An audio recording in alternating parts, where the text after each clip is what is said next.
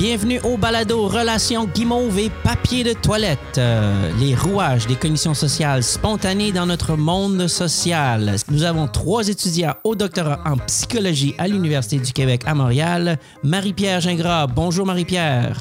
Bonjour Stéphane. Nous avons Pascal Collin. Bonjour Pascal. Salut Stéphane. Et nous avons Rémi Thériault. Bonjour Rémi. Salut. Alors, pour notre premier épisode, nous allons parler de l'automaticité et de l'inconscient avec Marie-Pierre Gingras. Euh, oui, ben c'est exactement ça. Euh, en premier, j'aimerais euh, faire un petit exercice avec vous et aussi avec les, les auditeurs si ils veulent le faire en même temps que nous. Donc, c'est pour vous montrer qu'est-ce que c'est l'automaticité. Donc, euh, je vais vous demander d'abord de penser à une rue que vous connaissez bien et que vous arrivez à vous imaginer facilement. Imaginez-vous que vous marchez sur cette rue, puis au loin, vous voyez une personne que vous connaissez bien. Vous lui faites signe en souriant, mais la personne continue de marcher et passe à côté de vous sans, sans répondre. Comment est-ce que vous vous sentez et à quoi vous pensez? Ah ben moi, je, me suis senti pas mal fâché que mon ami me réponde pas. Oui. Moi, je me suis senti rejeté, en fait. OK. Ben moi, je, m'imaginais sur la rue Saint-Denis, puis je voyais Rémi l'autre côté de la rue, puis il m'a pas répondu, puis mais je me sentais vraiment inquiet. En fait, euh, toutes vos euh, réactions, vos émotions qui sont survenues dans cette situation-là, c'est des exemples de processus automatiques. Donc, euh, vous n'avez pas eu à réfléchir et planifier consciemment pour vous sentir comme ça. C'est venu spontanément, c'est ça? Oui, exact. Ouais. Ouais. Donc, ces réactions-là sont euh, survenues aussi parce que vous aviez des attentes. Ça aussi, c'est un autre exemple de processus automatique. Donc, quand on croise quelqu'un qu'on connaît puis qu'on lui fait signe, on s'attend automatiquement à ce que la personne nous réponde. Encore une fois, euh, vous n'avez pas eu besoin d'y penser. Euh, cette attente-là s'est activée spontanément et c'est elle qui a dirigé votre réaction. Donc, si je comprends, Marie-Pierre, on n'est pas aussi rationnel qu'on le croit ou qu'on veut le croire. Alors, comment est-ce que comment est-ce qu'on fonctionne dans la vie de tous les jours? Oui, c'est une bonne question. En fait, comme dans la situation tout à l'heure, parfois c'est l'inconscient qui va diriger, alors que d'autres fois c'est notre conscient. Euh, évidemment, les deux sont en relation.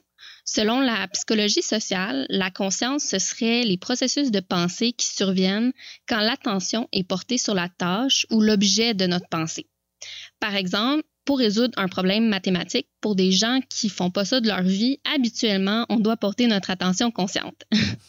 Donc, euh, essentiellement, la plupart des activités ou des choses qu'on n'est pas habitué de faire ou qui sont nouvelles pour nous, vont demander qu'on porte une attention consciente pour les réaliser.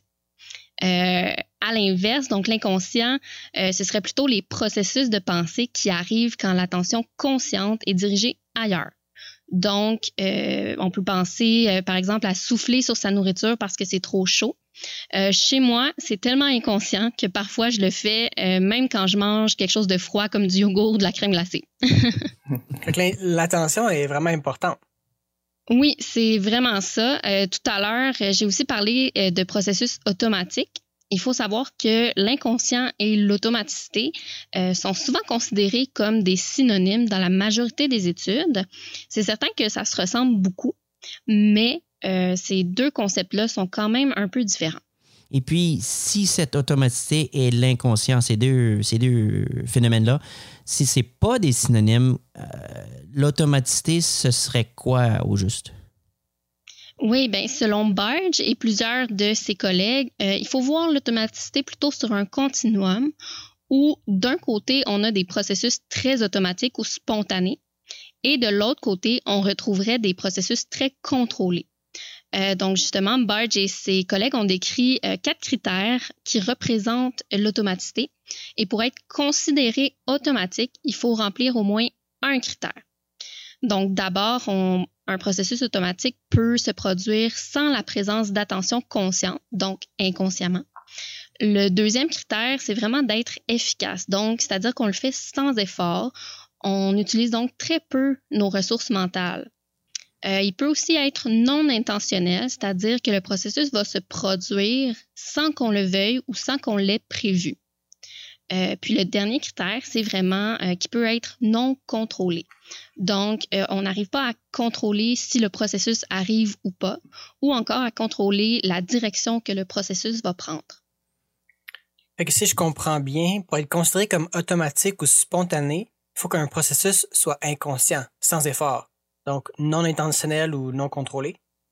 Oui, c'est exactement ça. Ouais, mais si les processus automatiques peuvent arriver sans qu'on en soit conscient ou sans qu'on le veuille, est-ce que ça veut dire qu'ils peuvent arriver sans raison ou qu'ils sont aléatoires, que ça arrive euh, n'importe quand de même?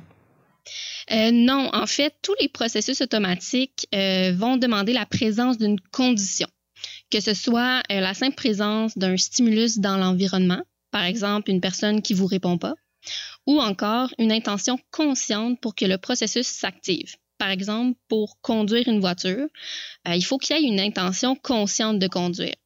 Mais euh, après, les comportements ou les pensées qui vont survenir en conduisant vont pour la plupart être spontanés. Donc, euh, pour revenir un peu à, cette distinction entre l'automaticité et puis l'inconscient, tu parlais euh, juste euh, quelques minutes qu'il s'agissait d'un continuum, que l'automaticité existait sur un continuum. est-ce que ça veut dire que certains processus sont plus automatiques que d'autres? Oui, il y a certains processus qu'on appelle préconscients. Ceux-là sont vraiment les plus automatiques. Donc, ils se déclenchent dès que le stimulus est remarqué et n'ont pas besoin d'une intention.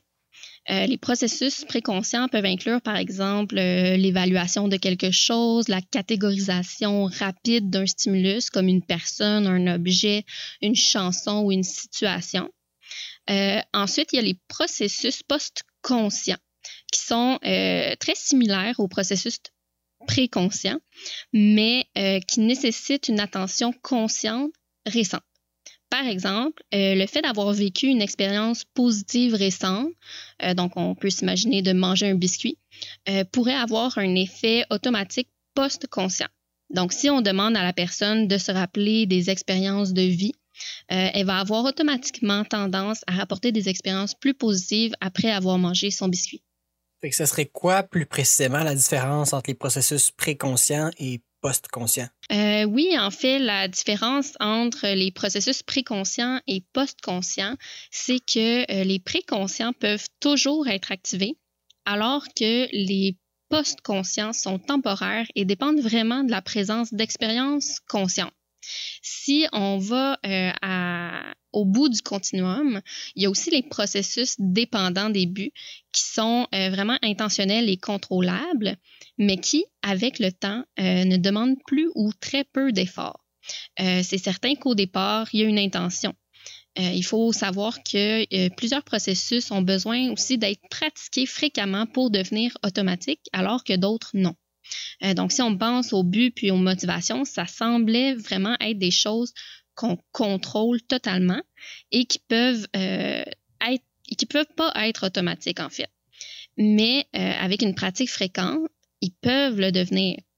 Donc, euh, si je prends l'exemple d'une personne qui se donne l'objectif d'adopter un mode de vie plus sain, au départ, les actions à prendre pour réaliser ce but, comme s'entraîner, bien manger, ça va pas être facile parce que les anciennes habitudes, par exemple manger beaucoup de desserts, sont automatiques, elles.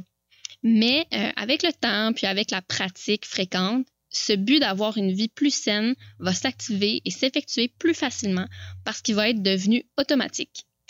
Euh, par contre, si on pense à certains comportements ou certaines émotions, euh, ces choses-là semblent quand même plus faciles ou survenir sans qu'on ait eu besoin de pratique ou d'exposition fréquente avant.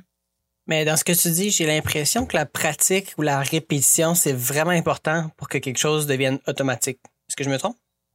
Non, c'est exactement ça. Euh, d'ailleurs, comme je disais, pour plusieurs éléments, il faut vraiment les avoir pratiqués avant pour que ça devienne automatique.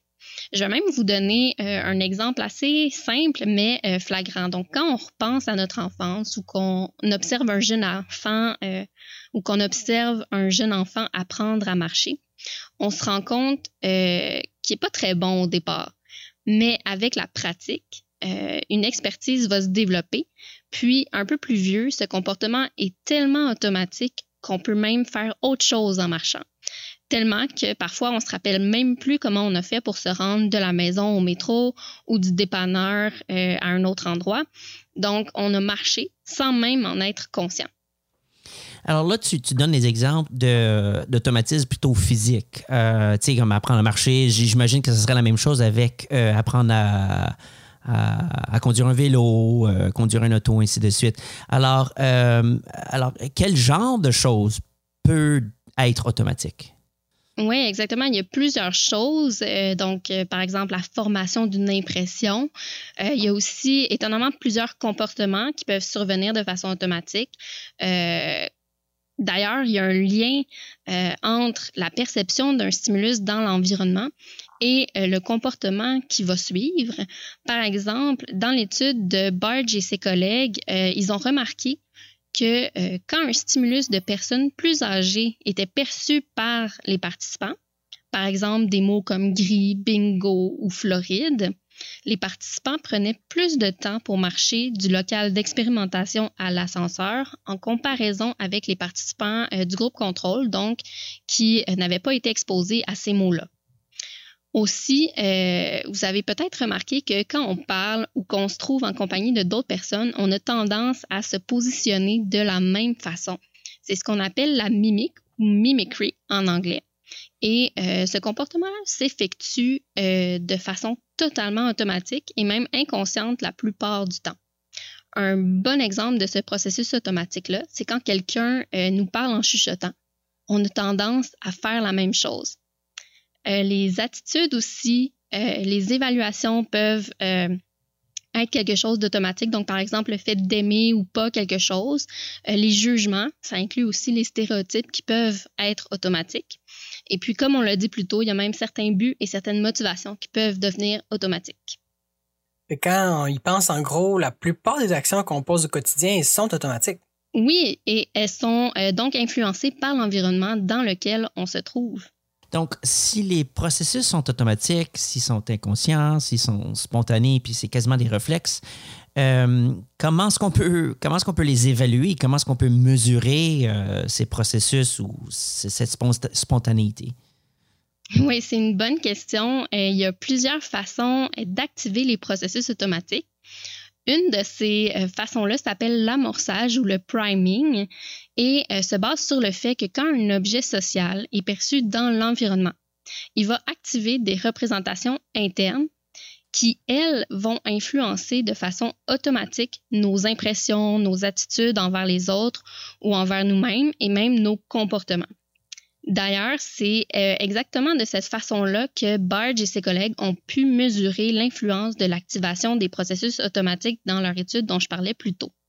Euh, donc, les participants marchaient plus lentement parce qu'un stimulus leur avait été présenté. Ici, c'était les personnes âgées.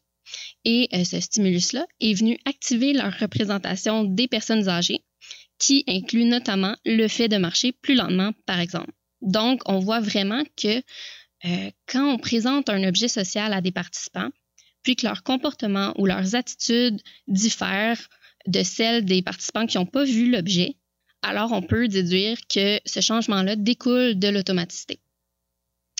Euh, essentiellement, euh, les chercheurs arrivent à manipuler ou voir l'influence des processus automatiques en présentant subtilement les informations.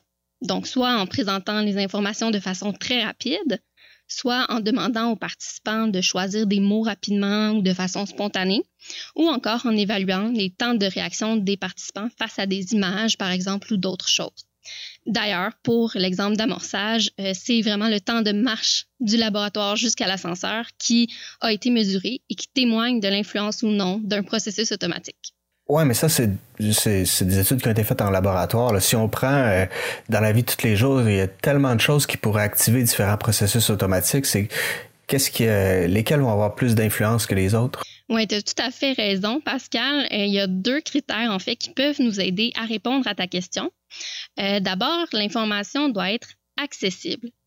Et par la suite, elle doit aussi être en lien et s'appliquer à la tâche. Donc, l'accessibilité de l'information va dépendre de l'environnement, la situation dans laquelle on se retrouve, euh, toutes ces choses-là.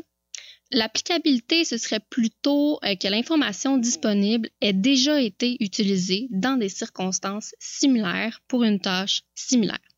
Donc, euh, nos apprentissages ici sont vraiment importants. D'ailleurs, euh, Hardin et Rutman, dans leur chapitre du livre The Automaticity of Everyday Life, donnent un exemple de cette applicabilité, justement. Si on a appris à associer la générosité au fait de donner de l'argent à des sans-abri plutôt que de la condescendance, alors le concept de générosité euh, va être applicable, alors que la condescendance va pas être applicable, même si ces deux éléments-là étaient accessibles. Donc, euh, les patrons d'utilisation de l'information qu'on va avoir appris dans notre vie vont vraiment venir influencer ou moduler quelle information, parmi toutes celles qui sont accessibles, va être appliquée dans une situation spécifique. Donc, est-ce que les processus automatiques sont bons ou mauvais pour nous? C'est pas trop clair. Oui, ben les deux, en fait, euh, les ressources conscientes, euh, comme on le sait, sont limitées. Dans ce contexte-là, les processus automatiques sont vraiment très utiles dans nos vies parce qu'ils permettent de réduire le fardeau cognitif. Par exemple, euh, ils permettent d'être capable de conduire aisément, de marcher, toutes sortes de choses. Mais bien que ce soit très utile, il arrive parfois que ces automatismes-là ne soient pas uniquement positifs. On peut penser aux stéréotypes ou encore euh, aux pensées négatives. Par exemple, euh, les personnes aux prises avec un trouble dépressif pour qui euh, des pensées, par exemple, comme rien vaut la peine, je vaux rien, ces pensées-là vont quand même survenir constamment et de façon automatique pour ces personnes-là. Ouais, ça me fait penser à mon ami Benoît. Lui, sa, mère et ses blondes l'ont tout le temps critiqué parce qu'il faisait pas le ménage comme du monde, il cuisinait pas assez bien, il remettait pas la vaisselle où ça allait. Tout le temps, tout le temps, tout le temps, tout le temps des critiques sur son comportement puis euh, sa manière d'être. Puis depuis, il il a toujours peur d'être critiqué par sa nouvelle blonde. Euh, puis là, ses nouvelles blondes le trouvent extrêmement gossant parce qu'elles doivent toujours le rassurer. Euh, puis ça crée des chicanes dans, euh, le couple. Oui, effectivement. Euh, il semble que dans ses anciennes euh, relations, comme tu disais, Benoît euh, était ou se sentait critiqué constamment, hein, soit par son amoureuse ou encore par sa mère. C'est comme s'il avait intégré une règle si alors. Donc, si je ne fais pas les choses parfaitement du premier coup, je vais me faire critiquer ou rejeter pour éviter cette situation-là, parce qu'on va se le dire, personne n'aime ça le rejet, il choisit euh, plutôt de demander constamment à sa blonde de le rassurer. Euh, on voit alors euh, l'activation automatique d'un script relationnel qui a développé dans une relation précédente, qui en fait ne devrait pas s'appliquer à sa nouvelle relation. Alors, euh, on a parlé de c'est quoi l'automaticité, euh, l'inconscient, euh, comment ça fonctionne, le degré d'automaticité. Il y a certains comportements qui sont très automatiques, il y en a d'autres qui sont un peu moins automatiques. alors, c'est des choses qui existent depuis notre naissance. Puis c'est des choses avec lesquelles on doit ben, vivre avec, disons. Est-ce qu'on peut les manipuler ou est-ce qu'on peut changer ces processus automatiques? Je rajouterais même euh, de la même manière, est-ce que c'est possible d'entraîner de nouveaux automatismes? Euh, je dirais que c'est possible. Donc, on peut choisir consciemment de pratiquer certains comportements ou certaines façons de penser. Euh, avec cette pratique-là, il est fort probable que ces comportements ou ces pensées-là vont devenir automatiques. avec la pleine conscience aussi, on peut ajouter une étape entre la perception d'une situation et la réaction qui survient normalement de façon automatique. Euh, il s'agit donc de faire une pause consciente et de se questionner qu'est-ce qui est en train de se passer, comment je me sens, quelles sont les actions que je peux faire? Donc, euh, c'est pas parce que tu t'attends à ce que quelque chose se passe d'une telle façon dans une ancienne relation, par exemple, que ça va toujours se passer comme ça. Excellent. Ben, euh, je pense que de mon côté, ça me donne euh, beaucoup plus d'informations par rapport à quelle composante de ma vie de tous les jours est spontanée. Euh, merci beaucoup, beaucoup, Marie-Pierre, pour ça. je pense que c'est très informatif. Ben, ça me fait plaisir. merci de l'invitation, Stéphane. Merci beaucoup à Pascal et Rémi d'être avec nous cette semaine. En terminant, on espère que ce balado vous a permis de prendre conscience de l'importance de l'automaticité dans nos vies. Et on vous encourage euh, de nous euh, retrouver la semaine prochaine avec le prochain épisode de la mini-série sur euh, les rouages de la cognition sociale dans notre monde social. On vous rappelle aussi que nous avons un blog qui complémente chacun des balados sur medium.com forward slash psychologie sociale UCAM. Alors, euh, merci beaucoup d'avoir été à notre écoute et on se retrouve la semaine prochaine.